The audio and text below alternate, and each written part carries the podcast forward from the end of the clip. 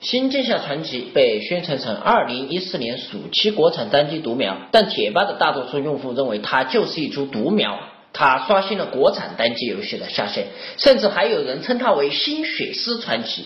新剑侠传奇定价五十多元，对很多玩家来说也就是一顿饭的问题，但是也许玩家消费的不是钱，而是一段感情。国产单机游戏玩家的群体非常固定。好多都是三剑时代遗留下来的古玩，如今三剑之一的新剑侠传奇遭遇恶评，我仿佛又看到了这些单机玩家发着众里虐我千百遍，我仍待你如初恋的心声，含着热泪把游戏通关。通关？你太天真了！据说有些同志连游戏都没进，直接卡在激活的道路上，买个单机游戏无法在线激活，就好像我好不容易娶个媳妇，结果媳妇在班鲁被人劫色了。不过这个人肯定不是我，我计划还算顺利，但是我却卡在了官道上。这游戏前半段全部是一些儿女情长的生活剧，什么和基友喝酒，和妹妹私通，给母亲采药，结果突然就来了一段说走就走的旅行，直接就上了官道。此前我就没有什么机会练级，官道上随便一个熊崽子就把我们十二打得满地找牙，而且官道上掉的装备全是十级的使用限定，也就是说六级到十级之间完全就是黑洞。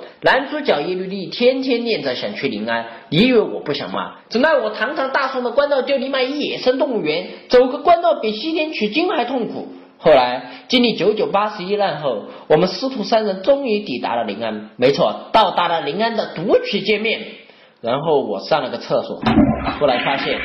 我知道我为什么是天人教弟子，就是因为游戏 bug 太多，你天天玩就得天天忍，这他妈就是天忍教。终于有一天我不用忍了，游戏更新版本了，我兴奋的进入了游戏，发现男主角卡在他妈的后院里边了，没错，是他妈住的那个后院。再后来我在地宫刷野的时候，怪掉了一盒力士肥皂，真的我没吹，他真的掉了肥皂。我更发现这些怪不仅掉肥皂，他们还可以掉清扬洗发水、加多宝、九阳豆浆机，甚至土豪金。原来这是游戏官方的一个叫“玩游戏有惊喜”的暑期活动，游戏刷怪掉落的这些都可以向官方兑换实物。我去，合着我玩一款武侠游戏，我都可以玩出一个杂货店出来了。老子是来体验大宋风云儿女侠情，不是花五十元来捡肥皂的。我他妈也不是来看薛蛮子和王大锤打情骂俏的。这是新剑侠传奇，不是万万没想到。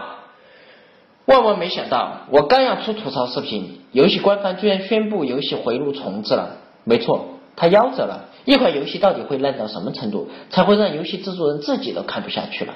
说到这里，我想起来另一款也是烂到被迫回路重置的 RPG《最终幻想十四》。多灾多难的《最终幻想十四》自首发以来，一直备受各种负面消息的困扰。从公测阶段遭人偷录系统，到发售之后被指责缺乏诚意，不仅媒体不买账，玩家更不买账，就连 Square Enix 自己也渐渐失去了信心。在刚刚爆出游戏在线人数降成新低、用户流失严重的消息之后，官方终于在十日正式宣布，《最终幻想十四》将被回炉。重练，一款老牌名作要经历回炉，不是说它勇气有多大，大而是说它得有多烂。如果不是因为它挂着最终幻想的牌子，可能结局直接就是停运了。不过回炉并非是坏事，回炉的最终幻想十四连引擎都换了，直接来了一个大换血。而如今的最终幻想十四已经让人感受到了诚意，回炉后的最终幻想十四在线人数获得了突破，IGN 等媒体也给予了好评和肯定，因此新剑侠传奇的回炉并不能说有多大改变，